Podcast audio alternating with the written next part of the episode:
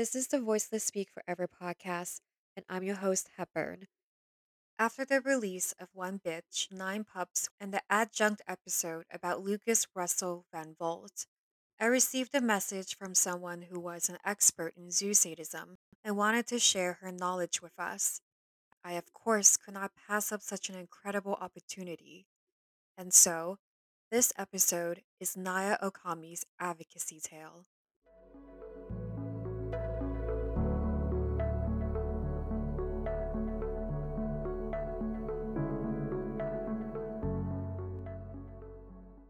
My name is Naia Okami. I'm in the furry fandom, and I've always cared a lot about animals. I was first introduced to the concept of animal sexual abuse when I was a teenager by the website of a now deceased zoophile called Eben Lupus.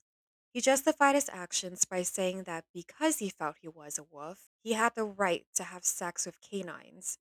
The concept disgusted and horrified me even then. It sort of made sense that I would eventually become an opposing force to such abusers. As a criminal justice consultant and investigator, I specialize in investigating cases involving zoo sadism. Zoo sadism is what it says on the package, unfortunately. A zoo sadist gets pleasure, often sexual pleasure, from performing extreme acts of cruelty to animals. There are many different reasons people choose to engage in sex with an animal.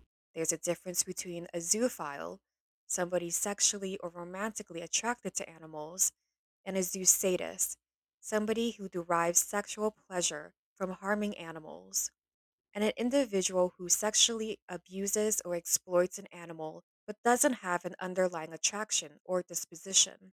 There are instances where people who were not zoophiles or zoo sadists have gone on drug binges and ended up sexually abusing an animal. So, motivations vary extensively. If an animal survives the abuse, unfortunately, the outlook is often bleak. A lot of the animals involved have been trained or conditioned to behave sexually toward their owners, so rehabilitation and rehoming are often difficult. A sad reality is that oftentimes surviving animals end up euthanized. This doesn't even count the possibilities of sustained physical injury, psychological injury, and so forth.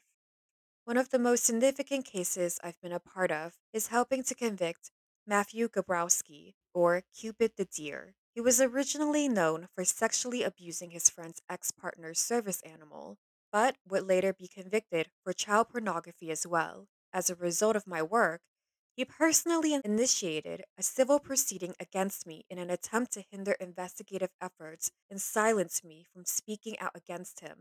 This case was memorable because it was the first time I've been sued or harassed via the use of the legal system by an offender. The most difficult part of the work I do is having to be exposed to what happens. In the course of my work, I've had to witness unspeakable acts toward beings not capable of fighting back, and having to view videos produced by zoo sadists still makes me sick to my stomach. I believe that people who say they are truly desensitized to these materials, who do the work that we do, are lying. I've been doing this for years, and it still turns my stomach. It is very rewarding, however, to have a conviction. It is even more rewarding, though rarer, to know an animal that was once the subject of sexual abuse having been successfully rehomed. Unfortunately, there are not a lot of people focusing on this area. I only know one person professionally doing so, and she is who I work with. Animal sexual abuse is a taboo that isn't pleasant to talk about or deal with, but sadly, it happens much more than people realize.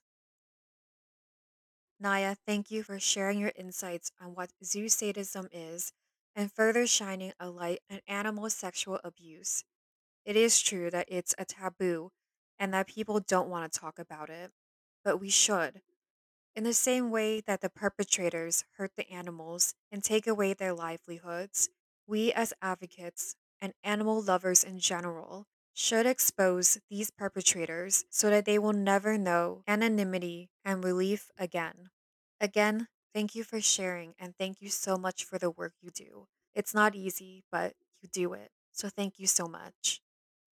Thank you guys for listening. As always, make sure you share the VSF podcast because this is one of the few, if not the only podcast that puts a spotlight on animal abuse cases.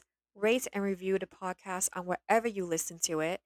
Email me anything you want me to cover at VSF period official period podcast at gmail.com and follow VSF's Instagram page, the period VSF period official.